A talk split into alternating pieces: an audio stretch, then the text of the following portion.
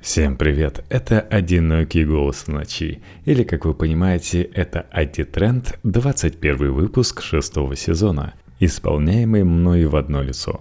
Я, как и обещал, попробую краткие форматы и даже решил, что не будем с Вансом записываться, очень любопытно, что из этого выйдет. Начнем, конечно же, с самой свежей новости, самой свежей технологические новости, самой громкой новости, даже громче, чем VK Group. Apple таки объявили дату второй осенней презентации – 18 октября 20.00 по московскому времени. Возможно, для некоторых это будет более долгожданная презентация, чем сентябрьская с айфонами. Слоган, написанный на приглашении, а соответственно этой презентации будет в отрыв – и это, скорее всего, означает, что Apple нам покажет свои новые чипы на ARM, новые процессоры M1X или M2, но, конечно, не просто так, а в соответствующем исполнении. Скорее всего, это будет MacBook Pro 14-дюймовый и 16-дюймовый. Я когда вкинул эту новость в чат технологические компании, народ говорит, о, да-да-да, давно пора, пора обновлять свой MacBook Pro. Так что ждем, милости просим. Я знаю людей, которые будут смотреть эту презентацию, ожидая, что же такого они купят через месяц.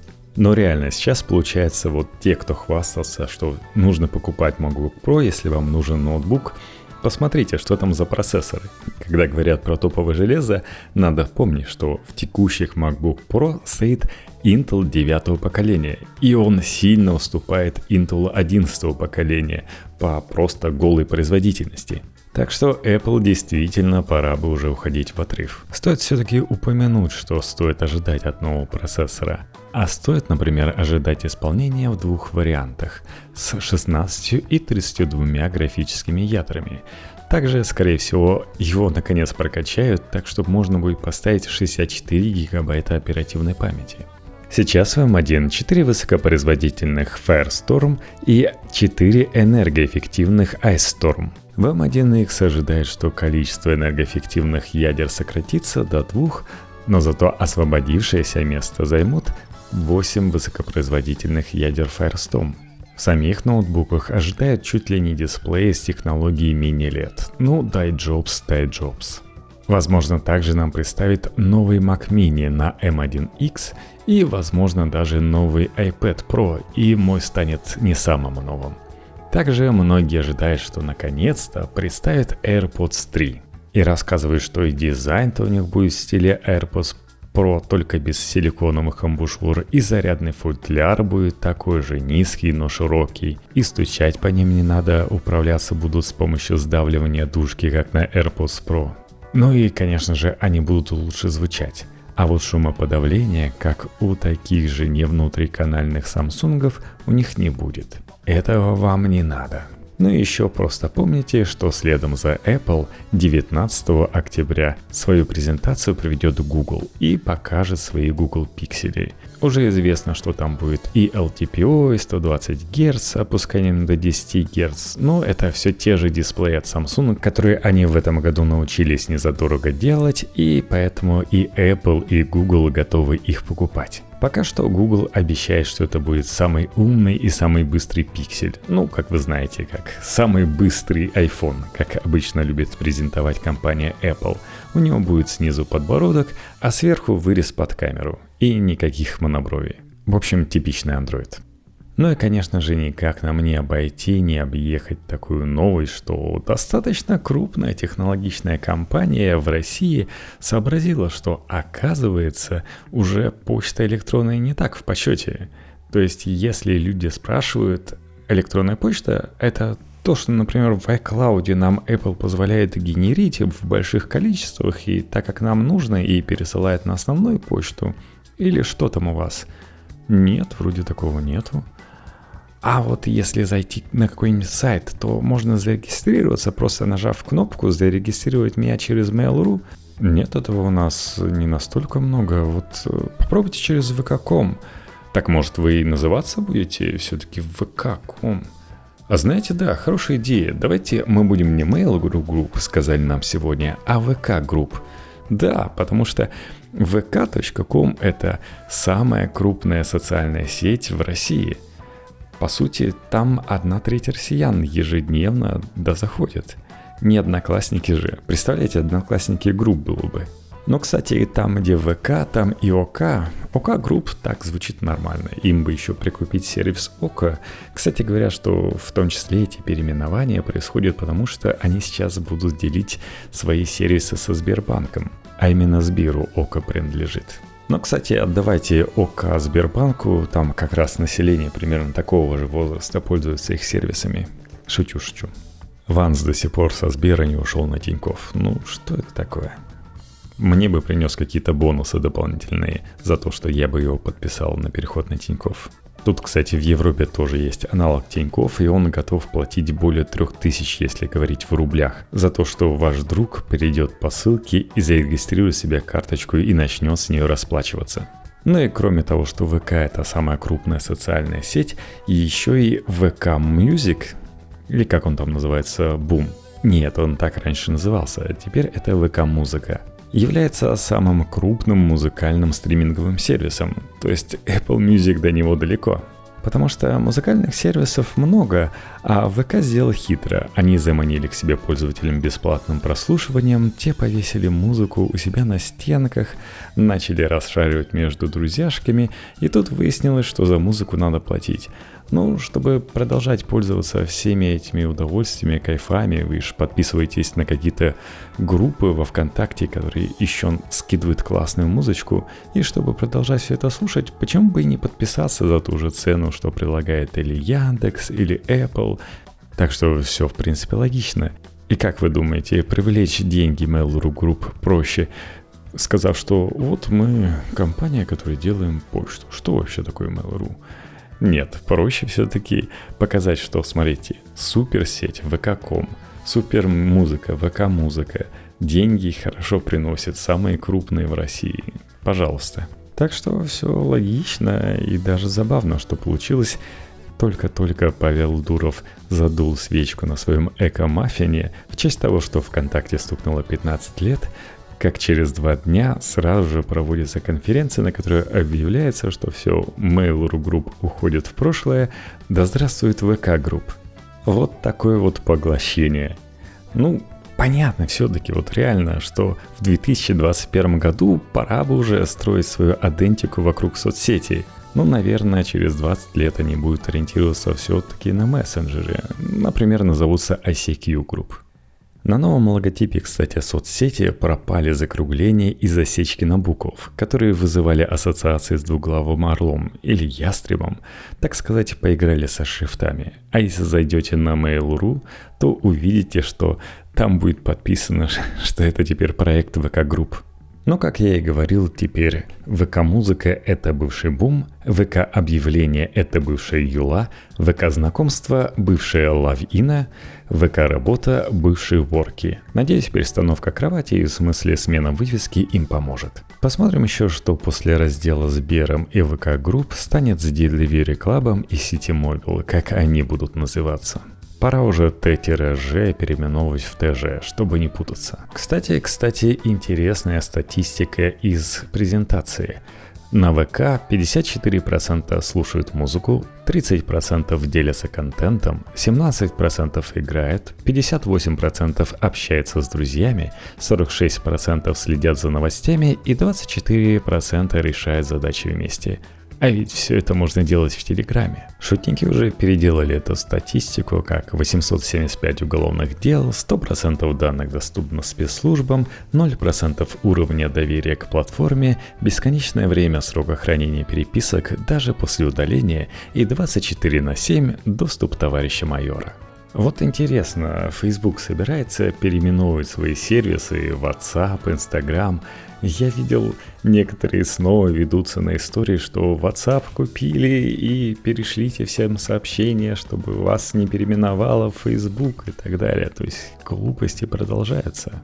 Вот это все истории про то, что ваш цветочек в ICQ должен стать другого цвета, если вы перешлете, все так же остаются, что логотип вашего приложения в WhatsApp может поменяться, Эх, не стареющая шутка. В общем, Фейсограмм и Фейсап снова лежали в пятницу в 9 часов по московскому времени, два часа были проблемы. Как говорит Facebook, это не было связано с тем, что происходило в понедельник, а в понедельник происходило веселье у всех остальных, потому что в том же Телеграме, как я уже говорил, 70 миллионов человек, 7 миллионов, не тысяч. И в среднее время звонков увеличилось, потому что люди прибежали из WhatsApp, чтобы позвонить друг другу бесплатно, все так же на халяву через Telegram.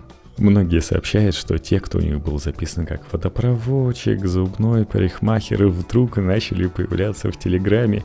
Все больше и больше людей сидят именно там. С одной стороны, как интересно получается, что видим, насколько интернет зависим от Фейсбука, как всем туда хочется попасть. То есть это должно принести какие-то бонусы. С другой стороны, конкуренты получают большой приток людей. Вон уже показывали Марка Цукерберга, вездесущие папарацци его застукали за тем, что он не может открыть двери от автомобиля. Пришлось водителю выходить. И я помню, были эти легенды, ну, не легенда, наверное, так раньше было, что Марк Цукерберг все еще живет в своей старой хате, ездит на своем старом авто, когда стал миллиардером. Ну, сейчас все поменялось. Но этот жесткий тип, который сам убивает животных, чтобы их приготовить, вот не может теперь открыть дверь автомобиля. Видать, нормально так стукнуло. Когда он узнал новость, что Pornhub впервые с ноября 2020 года, а тогда были выборы в США, такое, знаете, поведение, опубликовали свою новую инфографику, как произошел прирост, тогда во время выборов, сейчас во время того, как люди не смогли что-то посмотреть в Facebook, и они пришли за этим в Pornhub. Возможно, они забежали в Твиттер, увидели, какая там вольница, а потом пошли в Pornhub, чтобы догнаться. Начиная с 12 часов дня, если смотреть по США, трафик Pornhub вырос почти на 11%. Это около 500 тысяч новых пользователей каждый час, пока сервисы Facebook все никак не хотели подниматься. А нет, кстати, после выборов они еще публиковали одну инфографику, это было Евровидение. Сервис тогда показал, как Евровидение отнимает упорно внимание. В России, кстати, трафик упал не намного, всего на 4%, а вот в соседней Финляндии уже на 18%. Хотя есть еще Исландия, в которой на 30. А вы говорите, что только в России Евровидение смотрит. По ходу дела все наоборот. Возможно, правда, эти совокупности людей, которые смотрят порно и Евровидение в России никак не пересекаются.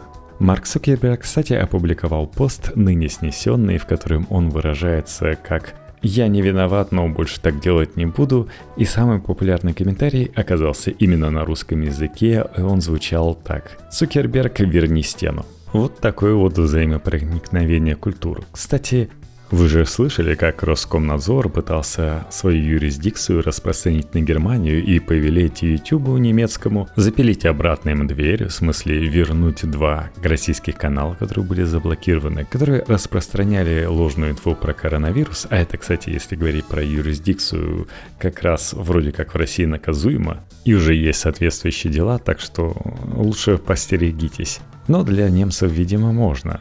Ну и вообще мы ожидаем такую, да, от Роскомнадзора, но то, что Samsung пустился во все тяжкие и распространил российскую юрисдикцию еще на Британию, и когда британские пользователи увидели на своих Samsung фонах сообщение, что в соответствии с российским законодательством вот эти приложения российские вы можете установить. Прикольнее было, если бы должны установить. В общем, основная новость состоит в том, что выясняется, не нужны российским пользователям эти приложения, и они удаляют такие приложения со смартфонов Samsung. Ну, там еще удобно, в одну папочку установлено, на которой написано закон. Ну, вы будете лазить в такую папочку вообще. Может быть, еще что-то нарушите, так что лучше удалить. А при установке нового iOS, как вообще люди делают? Им бы побыстрее уже начать им пользоваться, они такие далее, далее, то, что там появляется, какие-то приложения, ай, неважно. Ну и как вы понимаете, это выяснилось не массовой слежкой за пользователями, а с помощью опросов, которые в данном случае провел Telecom Daily. И выяснилось страшное, что оказывается реально пользователи даже не знают, что у них есть такая возможность. Обычный пользователь видит иконку браузера и запускает иконку браузера, а папочку с названием «Закон» он старается а в папочку с названием «Закон» он старается не заходить и не искать там альтернативные способы захождения в интернет. За это в России по головке не погладят. В общем, получилось, что деньги налогоплательщиков были потрачены зря с одной стороны, с другой стороны на андроиде все равно производителям приложений приходится тратить деньги, чтобы эти приложения были предустановлены не в отдельной страшной папочке, а прямо на телефоне, и чтобы можно было и браузер заменить на их собственный, в общем, за что боролись непонятно, разве что боролись за то, что теперь понимают, что давление на западные или на восточные, как в случае с Samsung компании, можно организовать. И будут продолжать давить на эту педальку, чувствую. Кстати, насчет этого. Приложение Навальный вернулось в Google Play. Про App Store вернется или не вернется, ничего не известно. И вроде как было заявление, что Навальный экстремист, поэтому его приложение надо удалять. Но Навальный не перестал быть экстремистом. С другой стороны, сам Google ничего про такое не заявлял. Это заявлял Apple. Google просто молча удалил и вернул, типа все, выборы прошли. С другой стороны, и в App Store, и в Google Play все это время оставалось второе приложение. И каким бы Навальный не был экстремистом, в App Store можно найти приложение от него. Было удалено только одно. Наверное, именно то, о котором и попросили. В общем, посмотрим на продвижение дальнейшего диалога с властью у Google и Apple. Сегодня была новость, что Google удалил с YouTube аккаунт мужского государства, и Дуров, которого давно просили сделать то же самое с каналом в Телеграме, тоже удалил, но с формулировкой не так, что «ребята, ради вас, как вы и хотели, все удаляю», а сказал, что, к сожалению, Google и Apple рекомендовали мне удалить этот канал, или, как всегда, третий вариант был блокировка Телеграма на территории Российской Федерации. Так что можно даже сказать, что у товарища Дурова есть принципы, и он не будет кричать, что ради всего хорошего, ради цензуры в интернете, того, что я считаю правильным, я заблокирую этот канал. В этом плане я бы сказал, что он все-таки держит марку. Молодец, Туров. Кстати, разблокировал ли он бота? Наверное, да. Тут еще, кстати, была новость из России и Фейсбуком одновременно. Первый шаг по внедрению умных очков от Фейсбука на массовом рынке может столкнуться с противодействием силовиков. Дело в том, что, исходя из ответа ФСБ, журналистам спецслужбы пока не уверены, что очки с камерой Ray-Ban Stories не являются шпионским оборудованием. Возможно, в ФСБ еще не держали в руках это устройство и не примеривали у себя на голове, сняв фуражку. Наверное, они ждут, когда наступит политическое решение, разрешать или нет. Очки, которые могут непрерывно, не привлекая внимания, снимать, это новая реальность, которую придется регламентировать рано или поздно. Например, во многих европейских странах так регламентированы автомобильные видеорегистраторы, где они разрешены только для личного или судебного пользования. У нас в России на тебе могут завести дело, если ты закажешь с Алиэкспресс ручку шпион – а вот очки шпион, которые могут начать снимать и даже без предупреждения, особенно если ты там что-то заклеишь, испортишь, и они не будут гореть огонечком, а вместо этого будут еще и оперативно выкладывать видео в Facebook, как-никак иностранную соцсеть, но такое вот оно, это будущее, надо как-то спецслужбам к этому готовиться, потому что скорый приход умных очков, линз на рынок предсказывается и гиками, и создателями фильмов. Надо серьезно, надо серьезно продумать этот вопрос. Может быть, даже выдвинуть это на общественное обсуждение? Пишите, кстати, в комментариях, что вы считаете. Можно ли позволить людям свободно покупать очки от Facebook и Ray-Ban, чтобы снимать все подряд? А таких очков, кстати, будут появляться все больше и больше. Или надо сажать любителей гаджетов, которые приближаются к будущему? Кстати, тут президент Infowatch Наталья Касперская посоветовала не сдавать биометрические данные из отсутствия понимания, как их будут защищать. Она рекомендует ни в коем случае не вестись на удобство, так как эти данные практически с гарантией украдут, продадут и сольют. Она, видимо, понимает в этом.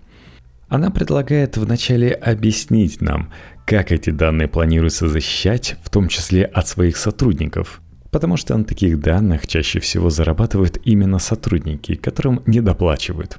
Ну и еще, Наталья, непонятно, зачем нужно использование биометрии.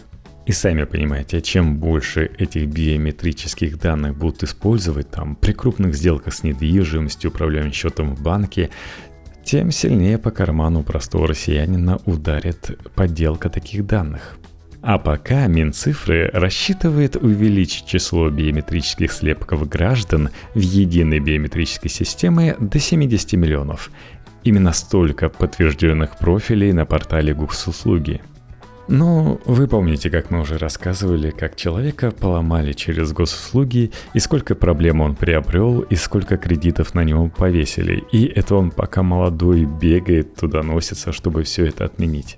В общем, такой вот нас будущее ждет. Где-то какие-то приложения убирает, где-то соцсети шатаются, где-то переименовываются, где-то собирают наши биометрические данные и запрещают нам пользоваться гаджетами, потому что мы шпионы какие-то. Кстати, тут еще засветилась одна российская женщина в лице Мизулина-младшей. Ее Лига безопасного интернета вступила на дорожку борьбы с сериалами. Лига проверяет, да, самый популярный сериал по версии Netflix. То есть, если, например, прошлые лидеры в лице Бриджертонов за 28 дней посмотрели свыше 82 миллионов аккаунтов, аккаунтов, а не человек, то есть там в домохозяйстве могут несколько человек, знаете, как вы любите, ложиться вдвоем и смотреть что-нибудь. И вот появились новые цифры, что игру в кальмара, на которую было потрачено на порядок или два меньше денег с момента релиза 17 сентября, посмотрели свыше 111 миллионов аккаунтов. И это только начало, потому что мы в прошлом выпуске упоминали о ней, и количество мемов с той поры только растет. Даже была картинка о том, что игра в кальмара — это такая дойная корова, которой мемологи идут доить, чтобы очередные мемы показать нам. В общем, такую проверку стоило ждать, потому что эти мемы проникают в самую популярную социальную сеть не ВКонтакте, а в ТикТок, и несмотря на то, что сам сериал помечен 18+, и можно смотреть только соответствующих аккаунтов, в ТикТоке самое избранное таки появляется, на что и кивает Лига безопасного интернета. Но, конечно, с этого стоило ожидать, мало внимания блестители нравственности уделяли современным сериалам, которые стали слишком вольнодумными. Но есть, конечно, и подозрительные моментики. Во-первых, почему Лига заинтересовалась иностранным сериалом, а не российским? Не является ли это признаком, что Лига зависит от западной ультраконсервативной конъюнктуры и действует на основе иностранного влияния? Может, кому-то и хочется на Западе запретить, но руки короткие, а в России могут обратить внимание на такое. И насколько связано это с другими стриминговыми сервисами? Не хочет ли Мизулина навредить Netflix, чтобы выиграли конкуренты? Например, она упомянула кинопоиск Яндекса, который не показывает игру кальмара. Может быть, вредные для детей сериалов можно смотреть только на одобряемых площадках? Вообще, конечно, бредово звучит. Тоже порно, без проблем можно посмотреть на 18+, более вредный. И там тоже детишки могут повторить с большими проблемами для себя. Кстати, порно в России примерно зарегулировано, как и шпионские очки. Просто запрещено, но оно есть. Это как то самое слово, которое боятся произносить, но оно есть и здравствует. Конечно, какой-нибудь порнохаб закрыт VPN или учеткой во ВКонтакте, но создать левый аккаунт во ВКонтакте не выглядит чем-то суперсложным. А вот если сделать, чтобы можно было зайти только через госуслуги для просмотра сериалов 18+, это жирная тема. Вообще, если говорить про российские сериалы, мне, например, понравилась «Игра на выживание». Думаю, Netflix на волне успеха игры в кальмара даже за счет такого же названия стоит подумать о покупке этого сериала. Что интересно, в игре на выживание люди не понимают, что они играют и что есть какой-то главный приз. Вот и я промоутирую сериал. Может быть, какому-нибудь условному Газпром Медиа стоит задуматься и нанимать для себя не Лигу безопасного интернета, а вот подкастеров. Кстати, это происходит уже. Ну и Самое главное, посмотрите на игру в кальмара, на мите мемологов, чтобы они завалили тиктоки, твиттеры, вконтакте, телеграм мемами с вашим популярным сериалом. Просто, чтобы они были талантливые, чтобы мемы были смешные, чтобы на вас обратили внимание. Эх, вот бы кто-то мне рассказал, как подкаст наш раскрутить. Ну и лучше всего помог. Но вы тоже помогаете в меру своих сил. Пишите нам отзывы, ставьте нужное количество звездочек в iTunes, подписывайтесь на наш твиттер IT2 подчеркивание тренд. Подписывайтесь на наш подкаст. Кстати, он есть в Spotify. Обязательно там подпишитесь. Поставьте воспроизведение. Это явно ему поможет, потому что из всех моих подкастов он сейчас на дне. 4 октября, когда подкасты стали доступны простым россиянам, Spotify явно выстрелила вверх, это я вижу на графике, популярности и посещаемости убийственных историй. А в IT-тренде, не знаю, то ли он в какой-то рубрике не той находится, то ли еще что, незаметно никаких шевелений. Кстати, о моем большом числе подкастов. Если хотите иметь единую систему входа в это обилие подкастов, то есть возможность подписаться на единый RSS. Для этого вы всего лишь должны поддержать меня на Патреоне. patreon.com slash в подкасте. Ну что же, следующий выпуск я обещаю уже после презентации Apple и Google. Расскажем, что там нам показали нового. Всем пока. Пишите в комментариях, как вам такой экспериментальный выпуск. Или он ничем не отличается от старого.